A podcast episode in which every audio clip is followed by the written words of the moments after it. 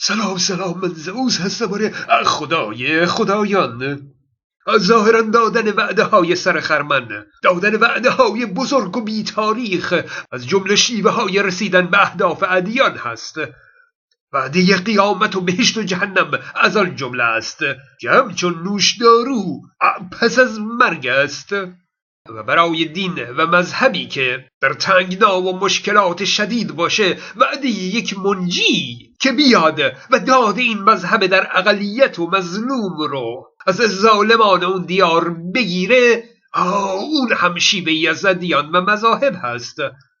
این وعده منجی نه تنها در ادیان ابراهیمی حتی در باورهای سرخ پوستان گذشته هم دیده میشه. معمولا باورهای ادیان رفته رفته شکل می‌گیره و بر اون افزوده میشه.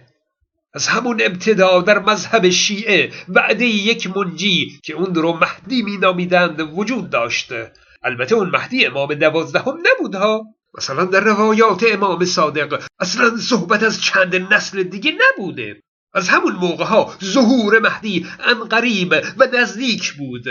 انگار به همین زودی ها رخ خواهد داد.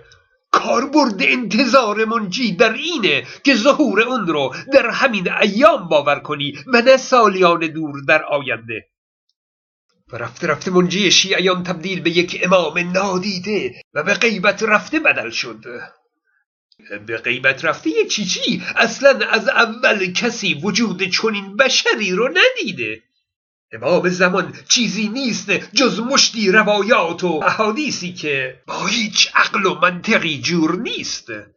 انگار هرچه غیر منطقی تر باشه معجزه آساتر و خدایی تر هست و بیشتر مورد پسند مردم خوشباور شیعه هست.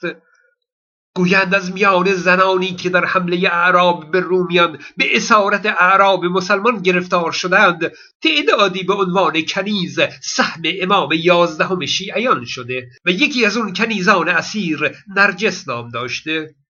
در نص سریح قرآن علاوه بر همسران تجاوز به کنیزان بر مسلمانان حلال محسوب می شد و خلاصه اون نرجس کنیز امام یازدهم بوده و آبستن میشه و امام دوازدهم رو به دنیا میاره.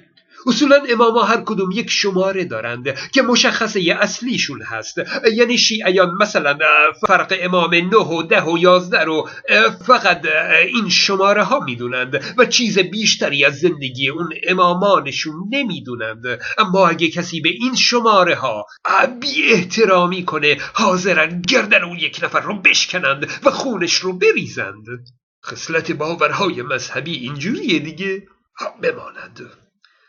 طبق باور شیعیان و طبق احادیث اونها این نرجس کنیز آبستن بود. اما یه آبستن معمولی نبود. او یادتون باشه هرچی غیر منطقی تر معجزه آساتر. او جوری آبستن بود که اطرافیان او هم تا روز آخر تشخیص نمی‌دادند که این کنیز حامل است. وقتی فرزندش رو به دنیا آورد ای به دنیا آوردن معمولی که نبود. در برخی روایت ها داریم که امام دوازدهم از کشکک زانوی نرجس به دنیا اومده. و البته کسی هم که ندیده. نوزاد به محض به دنیا اومدن.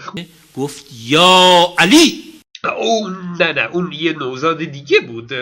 این نوزاد یعنی امام شماره دوازده به محض تولد به سجده افتاد.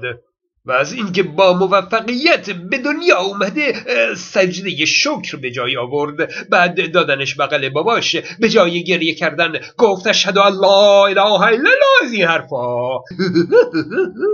و البته باز کسی اون نوزاد رو ندید تا پنج سالگی که امام یازدهم کشته شده بعد از اون هم باز کسی اون امام دوازدهم رو ندید و او به غیبت سقرا رفت. باز کسی او رو ندید تا به غیبت کبرا رفت و باز کسی او رو ندید و ندید. دوازده قرنه که او زنده است در میان مردم و دار روی زمین زندگی می‌کنه و همچنان کسی او رو ندید. و هر کس هم که ادعا کنه من امام زمان رو دیدم. طبق فتوای همین مراجع شیعه اون شخص دروغگو محسوب میشه. یعنی کسی حق نداره که امام دوازدهم رو ببینه. چرا؟ چون کلا روحانیون شیعه به تجربه دریافتند که یک امام دیده نشده و غیبی بسیار مفیدتر از یک امامیه که بتونه حرف بزنه یا کاری کنه. یک امام خوب یک امام غایب است. که بشه به اسم اون هر کاری کرد به نیابت از او از مردم خمس و زکات گرفت و به نیابت از او بر مردم حکومت کرد و خلاص اینجور امامی بهتره.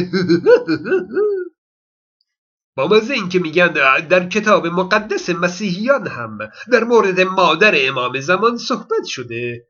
اصلا خوبی مسلمون ها به همینه که در تفسیر محدودیتی ندارند. در مکاشفات یوحنا در فصل دوازده راجع به خانومی صحبت می‌کنه. A great sign appeared in heaven. یعنی یک نشانه بسیار آشکاری رو ما در آسمان دیدیم. A woman clothed with the sun یک خانومی که خورشید رو در بر گرفته بود و ماه در زیر پاهایش قرار داشت و تاجی از دوازده ستاره بر سر نهاده خورشید به تعبیری که اینجا اومده بر اساس قرائن امام عسکری علیه السلام هست. تاج دوازده ستاره دوازده معصوم اول هستند که در واقع پیغمبر و فرزندانشون تشریف میارن برای خواستگاری حضرت نجیز خاتون بله قصه ای که مسیحی ها برای خودشون درست کردند. که اون زن مریم مقدس هست و خورشید مسیح هست و تاج دوازده ستاره هواریون عیسی هستند شیعه ها بدون رعایت کپی رایت قصه رو برای خودشون استفاده می کنند اون زن شده کنیز رومی دوازده تا ستاره هم ده تا شده امامان دو تا هم پیامبر و دخترش اومدن خواستگاری کنیز امام یازدهم برای امام یازدهم. عالی عالی. گفتیم که تجاوز به کنیزا برای مسلمان ها حلاله خواستگاری کنیز یعنی چی؟ با این حرفاشون شعور مسلمان ها رو دارن به سخره می‌گیرند.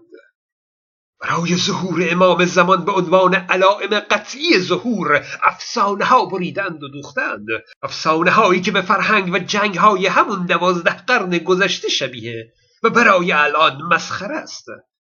از کشته شدن سید حسنی از نسل امام حسن و خروج سفیانی از نسل ابو سفیان در شام و خروج یمانی از یمن و خروج خراسانی از خراسان و خروج دجال و کشته شدن او به دست عیسی مسیح. او افسانه های بی ارزش و بی سر و ته اینها همه جزو باورهای اعتقادی شیعیان هست. یعنی تو الان اگه مثلا می‌گفتن که پیامبر شق القمر کرده اگرچه اثری از این معجزه باقی نمونده اما لاقل ادعا می‌کردند که مردم اون زمان دیدن. اما در مورد امام زمان خیلی شیک. میگن که مردم اون زمان هم حتی چنین کسی رو ندیدند و مردم این زمان فقط و فقط بر اساس چند تا روایت که یه ادعاخون میگن موثقه باید به اون قصه های درهم و برهم باور داشته باشند.